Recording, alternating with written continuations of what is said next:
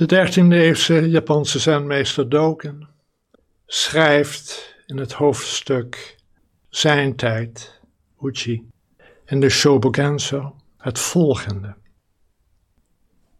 Wanneer ik iemand ga opzoeken, ontmoet ik hem als de ander, als een medemens en tenslotte als iemand die dezelfde essentie heeft als mijzelf. Dogen had ook bij dat laatste kunnen zeggen: Ik zie mijzelf in de ander. De ander en ik zijn uiteindelijk niet twee. Drie perspectieven. Ik zie hem als de ander, als een medemens en als iemand die dezelfde essentie heeft als mijzelf. Je zou kunnen zeggen, de laatste is het diepste perspectief en de eerste het minst diep. Dus het diepste is het betere, maar zo kijkt Dogen niet naar deze perspectieven. Voor hem zijn die drie perspectieven één. Het is één met een diepte. Niet van niet goed naar goed, maar eenvoudigweg een diepte waarin meer gezien wordt. En we kennen het allemaal, de perspectieven die we hebben. En hoe we soms vasthouden aan een bepaald perspectief, omdat we denken dat dat het juiste is. Maar de beoefening, de meditatie opent een diepte in elk perspectief. En dan blijkt er een diepte te zijn van vele lagen. Een diepte te zijn van vele perspectieven die we op één en hetzelfde ding kunnen hebben. Het is maar hoe we kijken. Het is maar hoe we loslaten. Want hou vast aan één perspectief en de andere blijven in het duister. Zijn meester Tozan had het vaak over: dit is het. Om aan te geven, dit moment zoals het is, is het. Je hoeft niet verder te kijken. In dit moment vind je je essentie, vind je je Boeddha-natuur.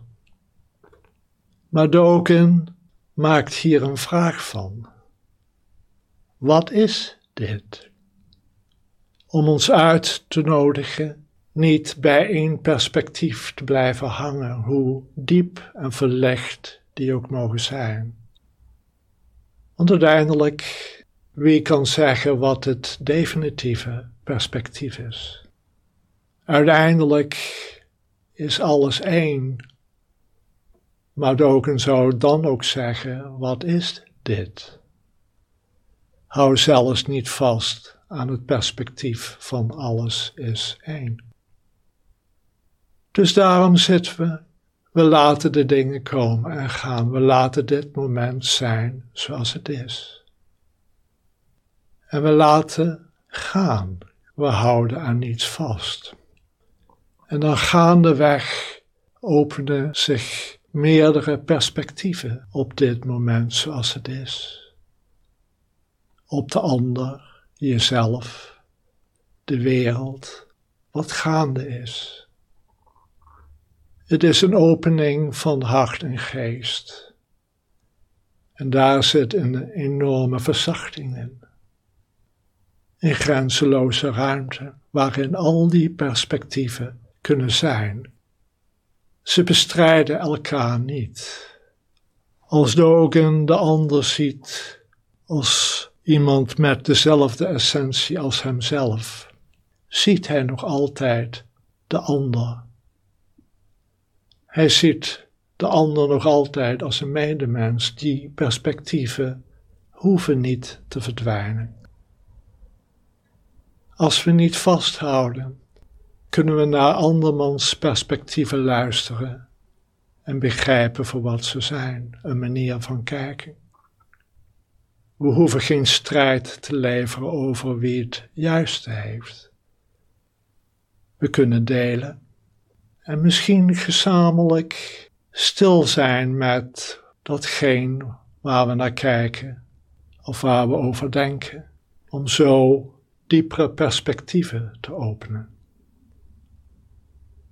Dus zit en laat het proces plaatsvinden.